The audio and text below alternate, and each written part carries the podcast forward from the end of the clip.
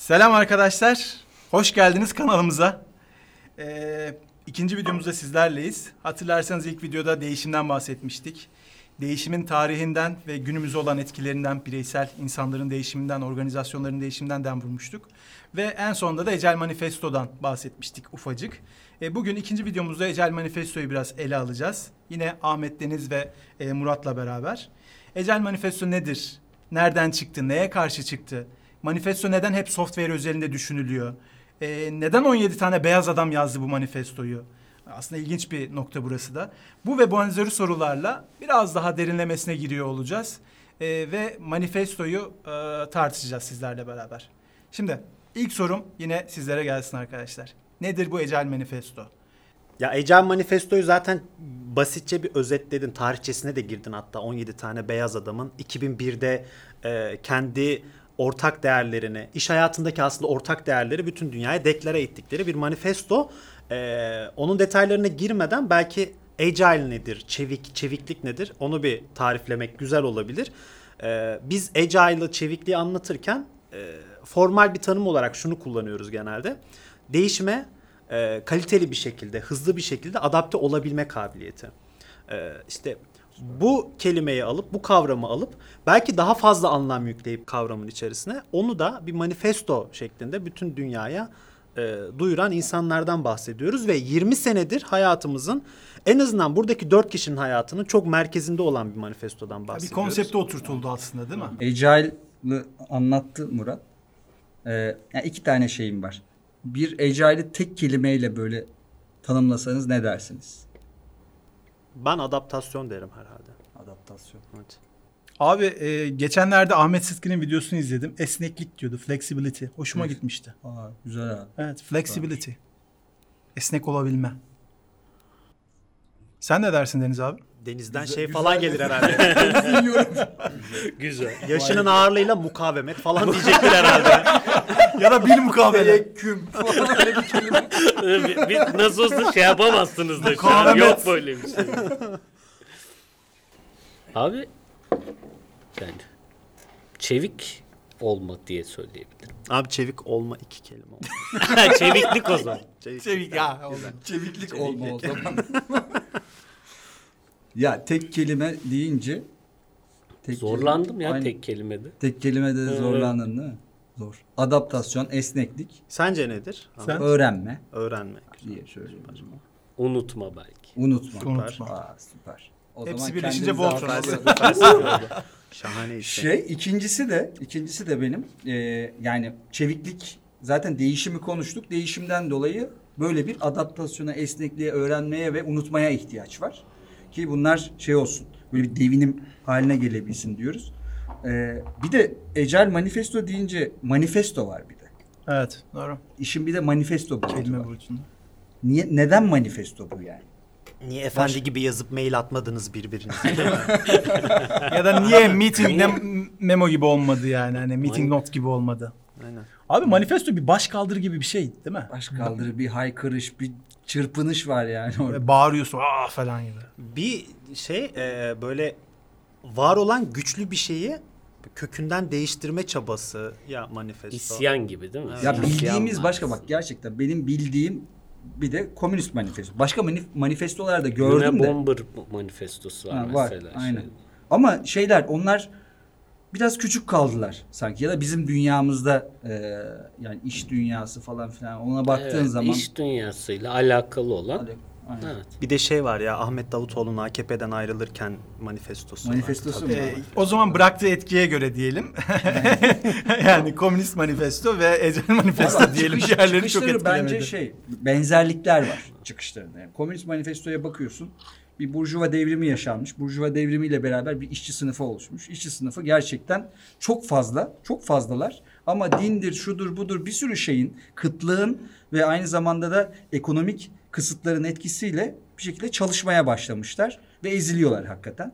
Oradan da işte e, Marx'la Engels çıkıyorlar. Diyorlar ki böyle bir şeye değişime dönüşüme ihtiyaç var diyorlar ve bence bugünkü aslında sosyal kapitalizmin şu anki şirketlerde konuşulan sosyal kapitalizmin şeyi temelini atıyorlar. Ecel manifesto yani bir isyan aslında. Manifesto da isyan gibi yani. Evet. Ne, nasıl bir isyan olmuş? Ne isyanı? E Şey abi bu yani şu an mevcutta bir çalışma şekli var. Tamam mı? Bu çalışma şeklinde üretemiyorlar. Kendileri mutlu olmuyorlar bu şeyle. Yani yöntemlerle E, yeterince tatmin olmuyorlar belki de ve e, kendi başarısızlıklarını görüyorlar. Ona karşı farklı şeyler ortaya çıkıyor aslında. Yani bir farklılık ihtiyacı orada. Ya böyle gitmiyor işte. Bir şeyler değiştirelim Şeyi diye. yapanlar manifestoyu, Agile manifestoyu yazanlar yazılımcı değil mi? Evet hepsi Yazılım yapamıyorlar galiba. Yazılım yapmakta zorlanıyorlar o günkü süreçler içerisinde. Ben öyle anlıyorum yani. Yani yeter artık falan lan lan falan diyor. Sedat Peker şeyiyle. Bu Ecel Manifesto'nun o şey kısmına baktım şimdi history kısmında. Orada Kent Beck'in patronuyla olan diyaloğundan bahsediyor işte. 6 haftalık bir süre ama yetişmiyor. işin yarısı bitiyor. On, yani bu da ona benziyor yani. Hani adamlar gerçekten bir şeyler yaşamışlar, bir şeyler dertlenmişler, sıkıntılar var. Ee, işte e, klasikleşmiş sistem. Ee, buna karşı olarak işte böyle bir başkaldırı, böyle bir isyan aslında. Aslında yani o 80'lerden sonra 90'lara kadar falan bu zaten o alternatifleri üretmişler. O Ecel Manifesto'yu yazan 17 kişi aslında o lightweight metotlar hani basit daha basit metotların hep yaratıcıları. İşte konuştuk ya ilk videoda da işte DSTM, Scrum, e, Kanban o zaman yok. Daha sonradan geliyor ama o da Ecel, Lean var. İşte Crystal var falan. Onların hepsi e, zaten ilk bul- bu iki manifestoyu yazdıkları buluşma ikinci buluşmaları.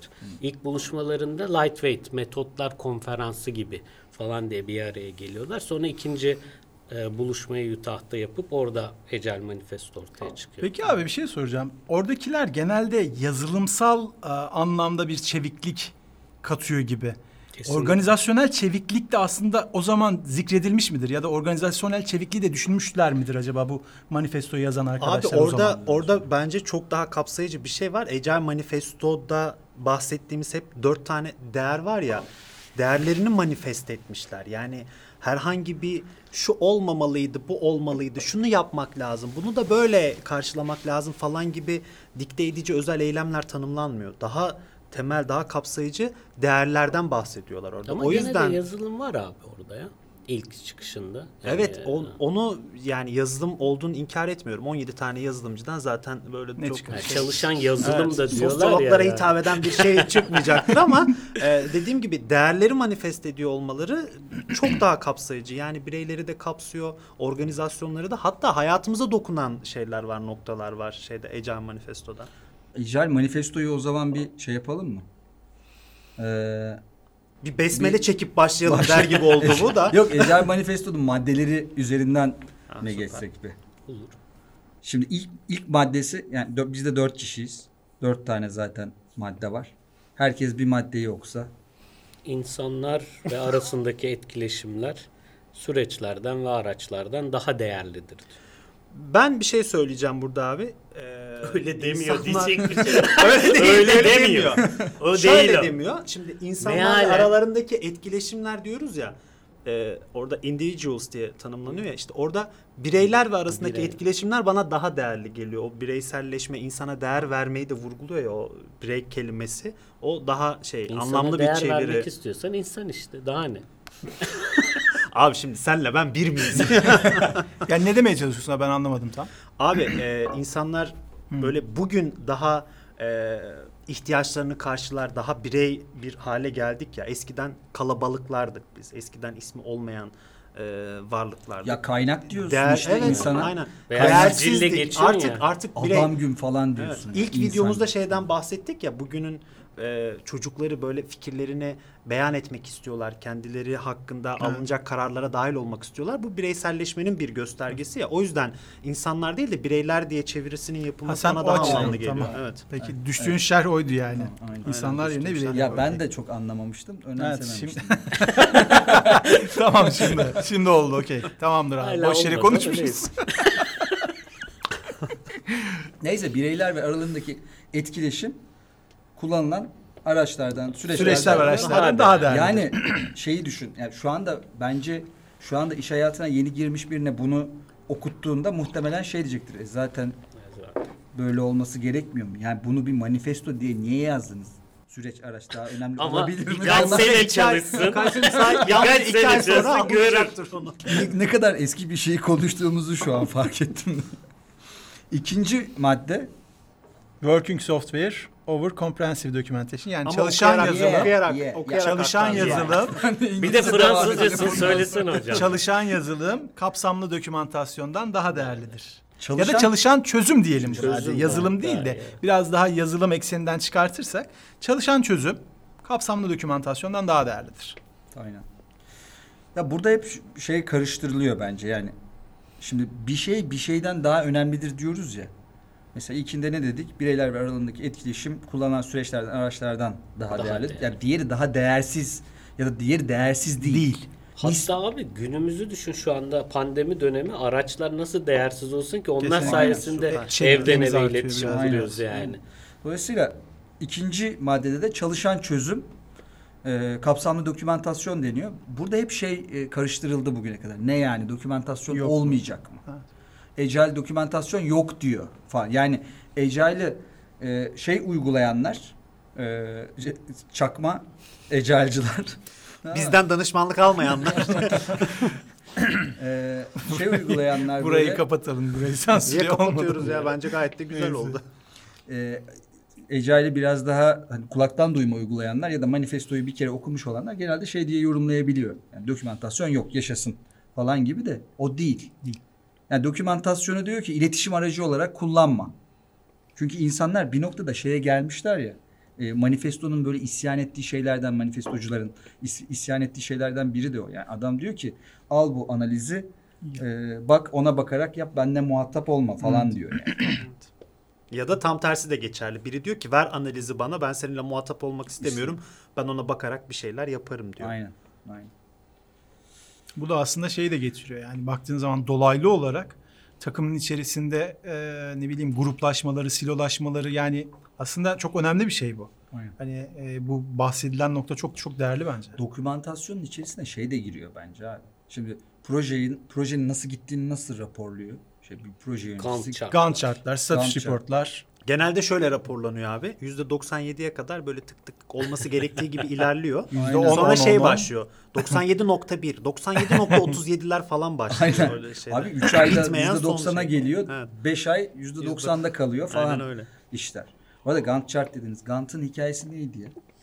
Gantt'ın hikayesi şeydi abi o. Eee, Kölelikle bir Kölelikle ilgisi vardı. ilgisi vardı, Köle evet. ticaretiyle hatta bir ilgisi köle vardı. ticareti yani muhasebeyle ilgili köle ticareti muhasebesinden ortaya çıkan bir şeydi galiba. Alçak adamlar.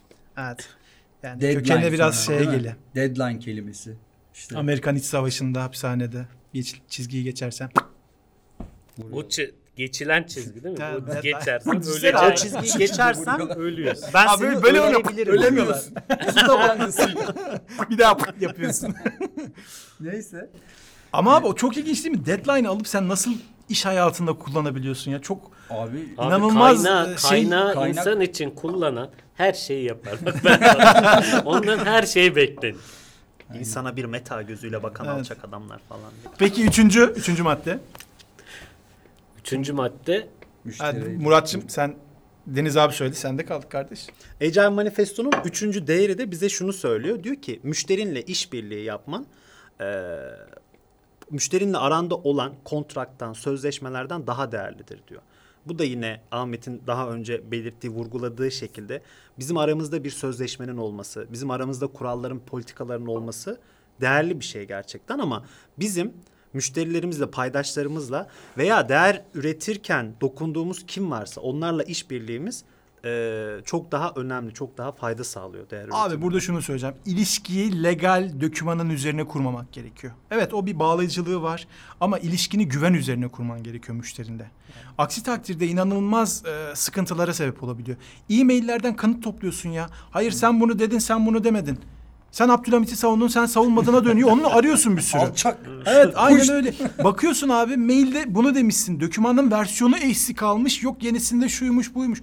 Abi adam bir şey istemiş alt üstü bu yapacaksın. arada Bu, kadar basit. herkesi Yap, geç. toplasan bir yere ya şunun doğrusu ne Ha. olacak dese orada yazılandan Çok daha farklı. öbürkü olduğunu herkes kabul eder orada. Ama sonuçta sözleşmede Bu o arada yazıyor. söylediği şey Mutlu çok Çok doğru. Yani şey de evlilik için de geçerli. O da bir kontrat değil mi? Evet. Orada yani yani sözleşmeye bağlı kalacağına gerçekten oradaki Değerleri yaşat. ne? Yani çünkü evlenince birbirinin müşterisi oluyorsun.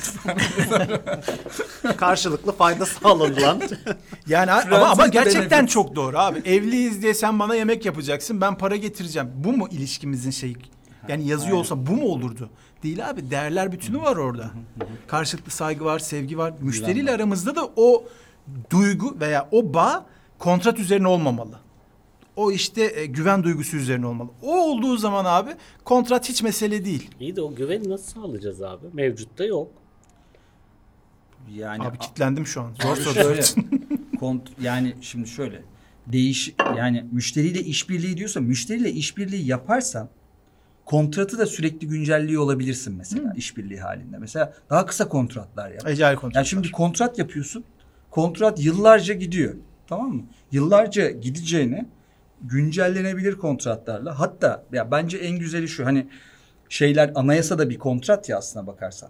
Bir halkın bir arada yaşamasının kontratı. Bu kurallara uyuyoruz hep Daha birlikte. çerçeve, Çerçeve, anayasa aynen. gibi kontratlar Daha yap çerçeve- ki içinde hareket edebil Aynen. Flexibility olsun diyorsun.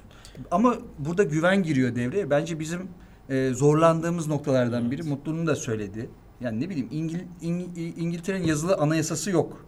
Değil mi? Yani sözlü bir anayasa var, kurallar var. Herkes biliyor. Ya da noterlik kavramı yok. Arabayı satıyorsun birisine. Al abi parayı, ver abi anahtarı. Tamam bitti gitti falan. Sonra gidip e, şeyde ne o? İlçe Emniyet Müdürlüğü Kaymakam Plakayı üstüne alma. Aynen ya öyle bir, öyle bir işlem var. Gerçekten öyle bir işlem var bu arada.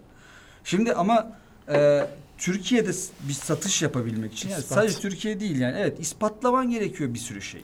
İspatlayacaksın. O şeyin red tape'in ya da bürokrasinin içerisine girmen bekleniyor mutlaka. Çünkü güven temelli değil. Birisi beyan üzerine, birisi ispat üzerine abi. Abi çok Yani ama çok çok, fazla fark. yalan var. Yani ben bak şu iş dünyasında yani proje e, sunumlarında yalanlar mı görmedik?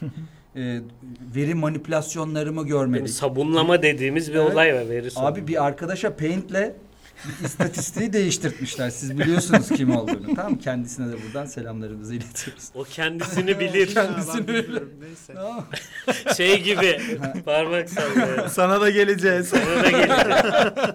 Üçüncü video sırf senin üzerine. Daha devam edelim mi sana? ya şey önemli ya zaten işbirliği diyoruz ya işbirliğinin niteliği de önemli. Yani şeffaflığın olmadığı, güvenin olmadığı bir yerde işbirliğinden söz etmek zaten mümkün değil. Ortada bir şey var, paylaşılacak bir şey var ve sen tarafsın. Yani orada herkes kendi çıkarlarını koruyor, kolluyor gibi. Ama işbirliği olduğunda gerçekten Ya şey var bence e- en başta burada şey geliyor. Yani bir şirket için konuşursak şirkette de yani bir sürü şey gizli kontratlarımız var aslında. O kontratlara bağlıyız biz. Mesela şirkete yeni giren birisi şey diyor. Abi ben bilmem ne rolüyle alındım buraya. Şu anda e, bana diyorlar ki product owner olacaksın. Olmayacağım ben diyor mesela. Tamam mı? Ya o rolü üstlenmek istiyor. Çünkü benim kontratımda bu yok diyor. Aslında yani bunlar da şirkete alımdan başlayarak kontratların gözden geçirilmesi anlamına geliyor bence. Ee, ve o güvensizliği aşabilmek için de hakikaten tek taraflı değil. Yani sen diyelim ki delivery yapan tarafsan senin delivery yapman gerekiyor güven oluşması için. Biz onu da atlıyoruz. Ya ben bu yani agile yöntemleri düşündüğünüzde kısa iterasyonlarla hani Evet. teslimat yapılıyor ya. O teslimatların her biri çalışan bir şey gösteriyorsan güven yaratmaya başlıyor zaten. Adam 6 ay bir şey görmemiş. Çıkarıyorsun karşısına laps diye şey al işte bunu yaptık. Adam da diyor ki yok abi. Bu, Yani şey beklemiyordum." quick winlerle, Aynen. early winlerle, erken kazanımlarla adamın güvenini kazanabilirsin aslında. Dördüncüsü bir değer söylemeli. change over following Sen- a plan. Yani Yani diyor ki yani diyor ki şair burada diyor ki Ecel tanrılar bize burada yani diyor bir ki planı takip etmekten ziyade değişime cevap verebilmek. işte burada. Evet. Burada. Burada hemen Burada- ilk videomuza referans linkler falan altta geçecek. Kesinlikle. Değişimin Değişim şart. Kaçınılmaz. Değişim şart. Niye bir planı takip etmektense değişime cevap vermek daha değerli oluyor? Niye plan değersizleştiriliyor burada. Plan değersizleştirilmiyor abi. Planın değiş de- yani sürekli olarak değişimi hayatımızda öyle değil mi? Yani bir şey yapıyorsun. Bugün gelirken yolda kaç kere rotayı değiştirmek zorunda kaldık. Ama o plansızlıktan değil. Fark Bizim etmez navigasyon abi. Değişik olabiliyor abi. Zorunluluk kaynaklı, tercih kaynaklı değişim kaçınılmaz. O yüzden böyle plandan ziyade planlamayı ak- sürekli Aslında- yapabilmek, e, bir Şey continuous yani? aktivite haline getirebilmek planlamayı önemli. Şey gibi değil mi? Yani planı bir plan yapıp ona körü körüne bağlı kalmak yerine onu tekrar tekrar Aynen sürekli plan edip yapabilmek. sürekli- Bu sayede değişime daha kolay cevap verebileceksin. Var mı şey yapabileceksin, halledebileceksin yani. bir uzun süreli plan üzerinde Ben gittiğiniz onu komik ben iş onu hayatınızda? söyleyeceğim. Şey var ya yani şimdi hep planlardan niye daha değerli diyoruz değişime cevap vermek de yaptığımız planlara uyamıyoruz zaten. Yani biz plan yaptık. Bu aylarca sürecek bir e, aktiviteler bütününü içeriyor. Mümkün değil ona uyabilmen. Abi, Yani Abi plan, plan- plan deyince bak şöyle bir şey şöyle planlar yapılıyor abi. Şimdi plan var plan var tamam mı? Şimdi bir plan yaparsın dersin ki abi bu yaz ben tatil yapacağım. 20 gün tatil yapacağım dersin. 6 ay önceden. Buna uyarsın Hani yani. nereye gideceksin belli değildir ama bir 20 gün bloke bir yerlere gideceğiz. Bir yerlere kaçacağız bakalım. Bir de nereye gideceksin? Kaç hangi gün nereden nereye Dibine hareket kadar. edeceksin evden falan saat diye kaçta bir- çıkacaksın Aynen falan gibi ona şeyler kadar. Yani yapıyoruz. şimdi bir organizasyona gidiyoruz. Yani sizin de gittiğiniz bir organizasyon. Ee, yani yöneticiler çalışan insanlar için şöyle bir plan yapmışlar. Oturmuşlar abi. Bu kişi iki ay sonra şu gün şuna başlayacak. Üç gün buna çalışacak. Beş gün ona başlayacak. Saat beş gün- saat. Evet saat aynen. saat yani iki saate kadar düşen şimdi- periyotlarda adam kendi şeyini yapabiliyordu. Ya bu planın Bu tutma ihtimali yok. Yani Abi Abi, bir bir, de- de, çok saygısız bir şey değil mi bu? Yani bravo aynen. Yani ina- i- gerçekten çok değersiz hissettirir bunun muhatabı olmak. Abi bir de şu var. Hadi hiçbir şey değişmedi. İnsan diyoruz ya insan faktöründen bahsediyoruz. Yani hani o Stacy diyagramında üçüncü eksen olarak çıktığında her şeyi allak bullak eden eksen insan ekseni ya. Hiçbir şey değişmese bile sen bugünün o şartlarıyla o insanı 3 ay sonrası 3 ay sonrasındaki insan olarak kabul edemezsin. Değişecek. Eforu değişecek, modu değişecek, havası değişecek, aynı günün olmayacak. Sen nasıl onun üzerine bu kadar kapsamlı detaylı planlar yapabiliyorsun ki? Bir de şey İnanılmaz var abi bir şey planı bu. başkası adına plan yapmak var. Evet. Sonra da Başkası şeyden yakınmak taahhüt vermek. Evet, bir de yani. sürekli şeyden yakınıyorlar. İşte işi bizim kadar sahiplenmiyor hiç kimse. işte çalışanlar sahiplenmiyorlar. Biz çok sahipleniyoruz bilmem ne. Ben olmasam hiçbir iş yürümez falan. Yani çok temel prensip ya. İnsanlar hani kendi verdikleri taahhütleri başkalarının onlar adına verdiği taahhütlerden daha çok dikkate alıyor. O zaman bırak da planı da onlar yapsın ki zaten aylar sonrasının planını yapmasınlar yani. Uyamaz. O biraz rahat hissettiriyor herhalde. Aylar sonrasını, yıllar sonrasını planlamak Kontrol insanın bu abi. Joker o değil mi ya o evrimsel sürecinde şey var ya yani geleceği bilmek, ondan kaygı duymamak isteğimiz var bizim. Planlar yapmak da o e, yanlış da olsa bir ilkel tarafımızı şey yapıyor, baskılıyor, rahatlatıyor. Çünkü mağara çağında insanlar hep plan yaparlarmış ve Mağaranın duvarları öyle. full Duvar- Gantt chart. Taşlarla gamçı. Taşa mı yazıyor diye bu oradan geliyor. Abi taşa yazmıyoruz ki. Ki o zaman taşa yazıldığı için değişemiyordu. Mesela Göktürkler master planları vardır. Bir Kontrol gün Asya'dan abi. çıkacağız diye. Şöyle çıkacağız. Üçüncü gün Gılgamış şunu yapacak. Bir de şey işte kontrol frik dediğin gibi abi. Yani kontrol etme dürtüsü inanılmaz şey yapıyor. Ee, seni böyle insanlar adına konuşmaya veya planlar yapmaya itiyor. Bilme Çünkü- isteği. Tamam diyor yapacak onu diyor. Çünkü böyle konuştuk vesaire neyse artık yani. Kendisini garanti altına alıyor ve rahat hissediyor. Ama bilmiyor ki her şey değişecek yani. Şimdi tam Ecel Manifesto çok güzel. Değerleri var. İnsana değer daha çok değer veriyor. Günümüz işte şartlarına uyumdan bahsediyor falan da. Yani şunu anlamak istiyorum. Bu değişime cevap verebilmek için şirketler Ecel Manifesto'yu niye kullanıyor olmalı? Yani ne ne olacak Ecel Manifesto veya Ecel Duvara ne falan yapıyor? imza atma oluyor. Ya biz yaptık. Ben itiraf ediyorum. Yani bayağı bir şirkette o tür O hareketler davul yaptık. çalma mevzu değil mi? davul çalarak duyuyor. Ama abi o bence güzel bir şey. Ya, Neden güzel bir şey? Şöyle hani Wall of Shame falan oluyor ya insanlar o Wall of Shame'e girmemek için yapmıyorlar ya da e, duvara bir şey yapıştırıyorsun oraya girmek için bir şeyleri yapıyorlar. Oraya bakmak bir şeyleri hatırlatıyor Abi, olabilir insanlara. Olabilir evet bir şeye imza atıyorsun altına da asıl gerçekten burada ve burada imzayı attın. Yani gerçekten im- imzayı atıyorsun da fiziksel bir imza atıyorsun da abi. E, Şuraya imza atayım. Şuraya al kalbime bir imza. Ya o attığın imzanın e, bir şeyde aksiyona geçirilmiş bir karşılığının olması lazım. Değil mi? İmzayı attım bitti değil olay. Orada e, manifestoyu ne için kullanacaklar? Yani özellikle manifestonun hitap ettiği kitle zaten karar vericiler. Çok net değil mi bu yani? Evet. Ya araçlardan ziyade buna önem ver. İşte kontrat kontratla kim uğraşıyor ki?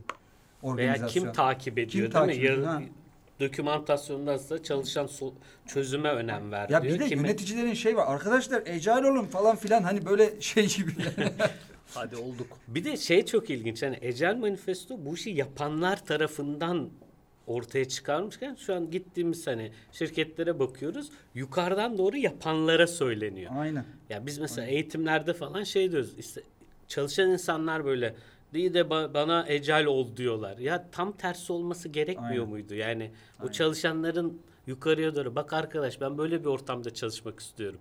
Değil mi? Bana Doğru böyle abi. bir ortam sağla demesi Ya, gerekmiyor e- muydu? aynen. Ecel manifesto bir aslında proletarya isyanı.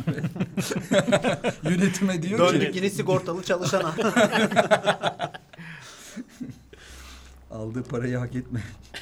Abi bir şey söyleyeceğim. Ee, benim merak ettiğim böyle üzerine konuşulmasını değerli bulduğum bir şey var. İş hayatında e, daha insancıl bir ortam yaratabilmek için Agile Manifesto'ya muhtaç mıyız biz? Ecel manifesto e, aslında bir mindset'in şeyi abi bence. E, iz düşümü. Tamam mı? Ve ortak bir kanı. Ortak bir düşünce.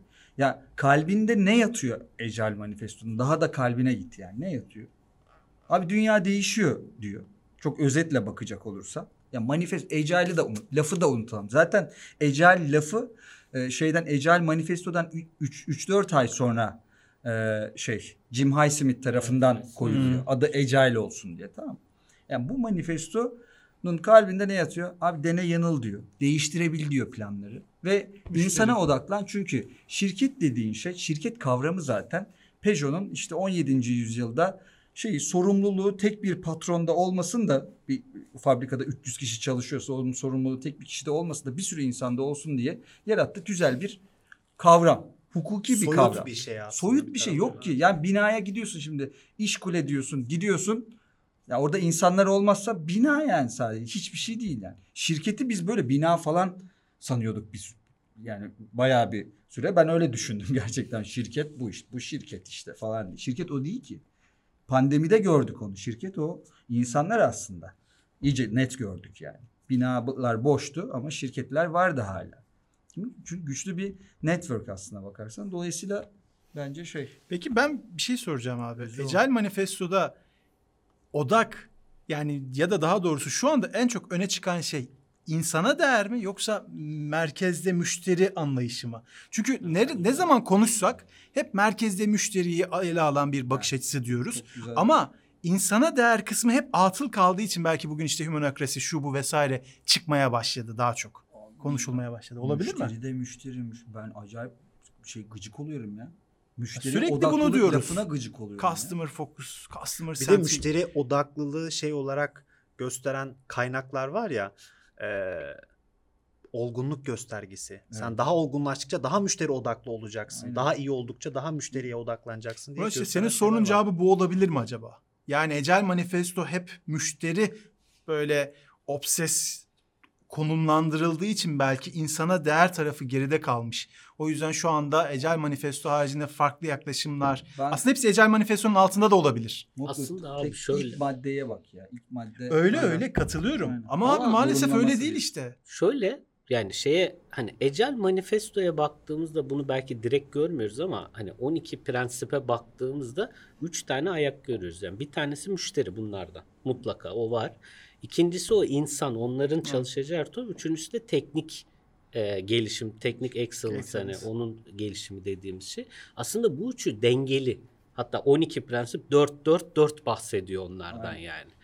Ee, tekini öne çıkardığın zaman diğerleri ne sanki unutmuşsun gibi oluyor. Hatta mesela şu an Agile öldü mü yerine DevOps falan diyenlerin hep hani şeyi yazılımcıların isyanı aslında hani bu yapan insanların e, o teknik tarafın unutulduğu üzerine aslında. O yüzden o üç ayaklı dengeye dikkat etmek gerekiyor anlatırken Ben de de. işte şey diyorum abi o uygularken de. individuals and interactions kısmı daha çok unutulan taraf diye düşünüyorum ben. Ben teknik tarafında unutulduğunu düşünüyorum.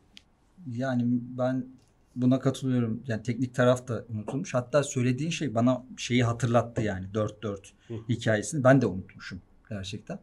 Bir denge olayı e, harika bir şey abi. Kafam açıldı yani. Ve denge şu anda sadece müşteri odaklılığa kaymış durumda. Bu da bütün o manifestoyu gösterdiğimiz herkese müşteri odaklı dediğimizde bence insanlar bir şey oluyor. Ya ben patrona daha çok para kazandırmak için niye müşteri odaklı oluyorum? İşi niye sahipleniyor? Sahipleneceğim de ne olacak? Yani bana ne faydası var bunun? Sorusunun cevabı yok hiçbir yerde. Maaşın mı artıyor? Hayır. Müşteri odaklı olacağız. Daha çok şey müşteri e Evet, sonra sonuç. Daha mutlu Sonuç- olacak mısın? Tatmin olacak mısın? Ha. Kendini gerçekleştirecek Dediğim o abi misin? bireyler tarafındaki kastım oydu benim. Evet. Ya bu müşteri odandan bahsettik, bireylerden bahsettik. İşte eee, Deniz şeyden bahsetti ya üç ayak var orada ve dengeliyor birbirlerini. Tripod. Teknik, müşteri, birey dedik. Eee, o şeyi çağrıştırdı bana. Şimdi Agile Manifesto'yu konuşurken hiç sürdürülebilirlikten bahsetmiyoruz mesela. Dünyanın geleceğinden bahsetmiyoruz. Başka insanların mutluluğuna katkı sağlamaktan bahsetmiyoruz ya. Bu şeyin bir göstergesi olabilir mi? Agile Manifesto da belki yavaş yavaş eskiyecek. O da değişecek. O da dönüşecek. Onda da Böyle bir şey mümkün mü? belki. Evet. Manifesto e, bence eskiyor şu anda. Az önce de ya onu biraz vurgulamaya çalıştım ben kendimce. Yani şey genç nesil bence geldiğinde manifestoyu okuduğunda e tamam Gerek kalmadı olması gereken bu diyor zaten. Yani şey gibi e, Scrum Org'dan Dave West'in hikayesi işte. Yani uçağa biniyor yanında bir tane çocuk e, şey yapıyor kod yazıyor falan. Ya sen ne yapıyorsun diyor. E, kod yazıyorum ben falan diyor. Ondan sonra sen ne yapıyorsun peki diyor. Nerede çalışıyorsun diyor pardon. Çocuk diyor Amazon'da çalışıyorum ben işte. Kod yazıyormuş. Sen nerede çalışıyorsun? Ben Scrum Org'da çalışıyorum diyor Dave. Scrum mı o şey old school şey mi ya falan diyor işte. Old school mu diyor. Peki siz ne yapıyorsunuz diyor. Bizim kendi yöntemimiz var. Biz her gün işte daily toplantı yapıyoruz. İki haftada bir planlama yapıyoruz falan diye şey diyor Dave. Bana Scrum'ı anlattı diyor. ya de facto olmaya başlıyor. Tamam mı? Manifesto, manifestoların şeyi o zaten bence. Evet. Bir noktada yani Magna Carta'yı bugün demokrasiyi konuşurken Magna Carta konuşuyor musun hiç? Bilmiyorsun ki. De facto oluyor yani. Bir noktada olacak sanki. Ama e, misyonunu da tamamlayarak olacak diye de düşünüyorum. Yani. Ya şey de var mesela hani e, ecel hani gene prensiplere geçeceğiz. Orada şey diyor ya e, aylar mertebesinden haftalar mertebesinde Ha, değil mi? teslim Haftalar diyor. Hani o dönemde şeyi düşünemiyorlar ihtimalen. Haftadan daha kısa bir teslimat mümkün e, Saniyede, değil şu yani bu. diye düşünüyorlar ama bugün adam işte her gece bilmem kaç tane Aynen. Abi her dakika çıkıyor. deployment Abi yapıyor. şey yok mu? Zaten şunu düşün yani Agile Manifesto en basiti. Ee, AI yani yapay zeka kod yazmaya başlarsa falan artık şey yani isteyeceksin olacak gibi bir durum olacak değil mi? Yani anlık olacak bu. A- ana indirgemiş olacağız. O yüzden bence şeyini bir noktada tamamlayacak. Miadını dolduracak. Ama Evet. gene de o insan tarafının her zaman o Aynen. aynı değer. Yani belki Ecel Manifesto tüm e, hani prensipleriyle, tüm değerleriyle e, yeterli gelmeyebilir ama o insan ayağının mutlaka şeyde kalacağını düşünüyorum Aynen. ben. Ya şu anda şey denemeleri de var. Onlar da bence çok samimi değil yani biraz bana şey 2-0 geliyor. falan mı? Ha, manifesto 2-0, 3-0, 5-0. Yok sosyokrasi. Abi birileri de onun ekmeğini yesin. Bırak Ahmet. Hep Agile koçlar mı yiyecek? He, Hep. Ecel koçlar mı yiyecek? Sattın satacağın kadar yemin ediyorum. Bana Abi- diyor ya bu iyice paracı oldu lan bir de. Gerçekten Bu şu bu- programı Hayır, ama bir şey bu söyleyeceğim. çekimlerin bedava yapıldığını Gerçekten ben- gerçekten para ediyor olsaydı Ahmet bize önerirdi zaten arkadaşlar. Şu alana da girelim diye. Okey dostlar toparlayalım o zaman. Ee, manifestoyu konuştuk hep beraber. Bir sonraki buluşmamızda e, aklımızda birkaç konu var. İşte bireysel çeviklik, bireylerin çevikliği hayatına nasıl uygulayabileceği konuşabiliriz belki. Belki ecel pilot uygulamalarda neden başarısız olunuyor, başarısız olma sebeplerini onun üzerine biraz tartışabiliriz. E, belki danışmanlıkta hani özellikle hepimiz danışmanız burada yaptığımız 10 hata, en büyük 10 hata neler belki onları konuşabiliriz. Ama sizlerin Başka danışmanların yaptığı Tabii başka danışmanların konuşabiliriz. pardon bizim değil. Ee, ama sizlerin e, konuşmamızı istediğiniz konu varsa lütfen yorum olarak bırakın. Bizler onları sizler için değerlendiriyor olacağız. Teşekkürler. O zaman görüşmek üzere.